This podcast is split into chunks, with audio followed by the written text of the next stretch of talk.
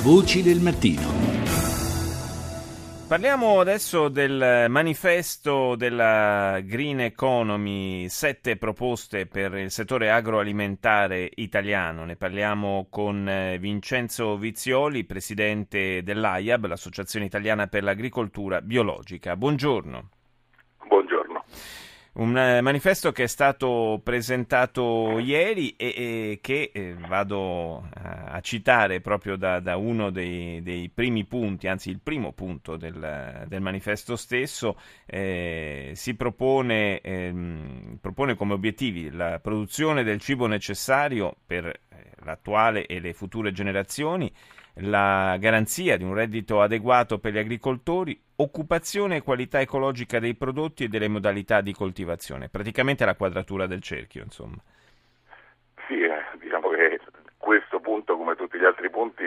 eh, elencano le, un, una linea di sviluppo eh, in senso ecologico e quindi nel rispetto del, dell'ambiente, della salute eh, dei consumatori e, e, nel rispetto anche dei valori, eh, la, il tentativo di rilanciare eh, la, la, produzione e soprattutto il, eh, un modello di sviluppo agroalimentare che sia compatibile e sostenibile.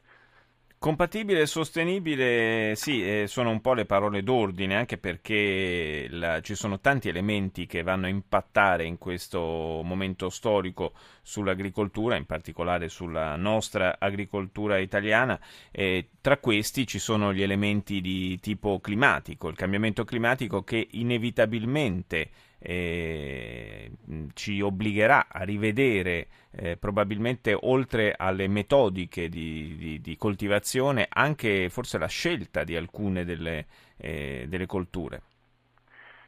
Questo eh, è vero, è, è, vero anche che queste parole che io ho citato e che lei ha detto insomma sono il clou di tutto quanto, è bene che si inizino a puntualizzare perché poi se no la sostenibilità eh, inizia a diventare uno slogan che non, ha, che non ha contenuti. E quindi il cambiamento di modello perché sostenibilità significa cambiare eh, comportamenti e modelli di consumo. E questo sicuramente eh, il nord del mondo lo deve fare e lo deve fare scegliendo un modello eh, agricolo che sia eh, in grado di trattenere il carbonio invece di emetterlo eh, e di rispettare le regole del, dell'ambiente. Poi bisogna anche dire che il, questo discorso dei cambiamenti climatici è un discorso estremamente delicato e importante, poi ce l'abbiamo tutti sotto gli occhi, però i modelli previsionali sono modelli che navigano un po' a vista e quindi se noi mettiamo in confronto il modello americano con il modello australiano vediamo che danno risultati completamente diversi. E allora qui invece di eh, arrancare e affidare per esempio agli OGM la, la salvezza, cosa che non sarà mai, bisogna eh, ragionare in termini di biodiversità, perché la diversità è l'unico strumento in grado di rispondere ai cambiamenti climatici. Base, una base genetica ampia invece che una base genetica ristretta come stiamo utilizzando noi, eh, pochi geni e, eh, e prodotti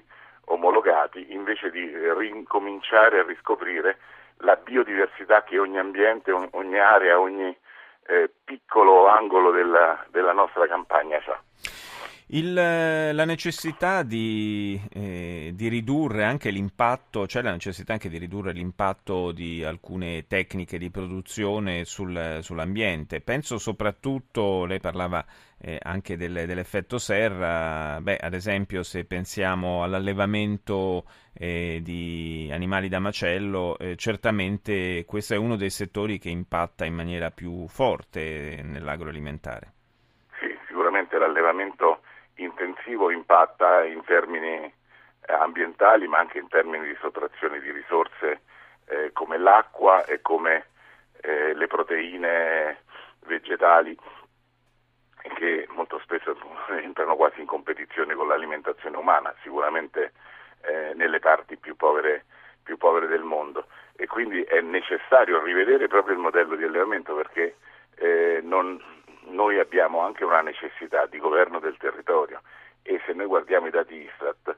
eh, ci dicono che negli ultimi dieci anni abbiamo perso il 30% delle aziende, sono quasi tutte collocate nelle zone montane e collinari, che sono quelle vocate proprio alla zootecnia estensiva, invece di concentrare in piccole stalle eh, o, o, in gigantesche stalle un numero elevato di animali, probabilmente che, eh, andare a far reperire il proprio fabbisogno direttamente sul territorio è un modello che inverte questa tendenza di impatto fortissimo sull'ambiente, eh, ma che eh, in qualche modo, oltre a una produzione sana e buona, permette anche il governo di aree che se abbandonate poi sono destinate alle frane e agli smottamenti. E c'è anche l'esigenza di rivedere un po' le nostre abitudini per quanto riguarda i consumi.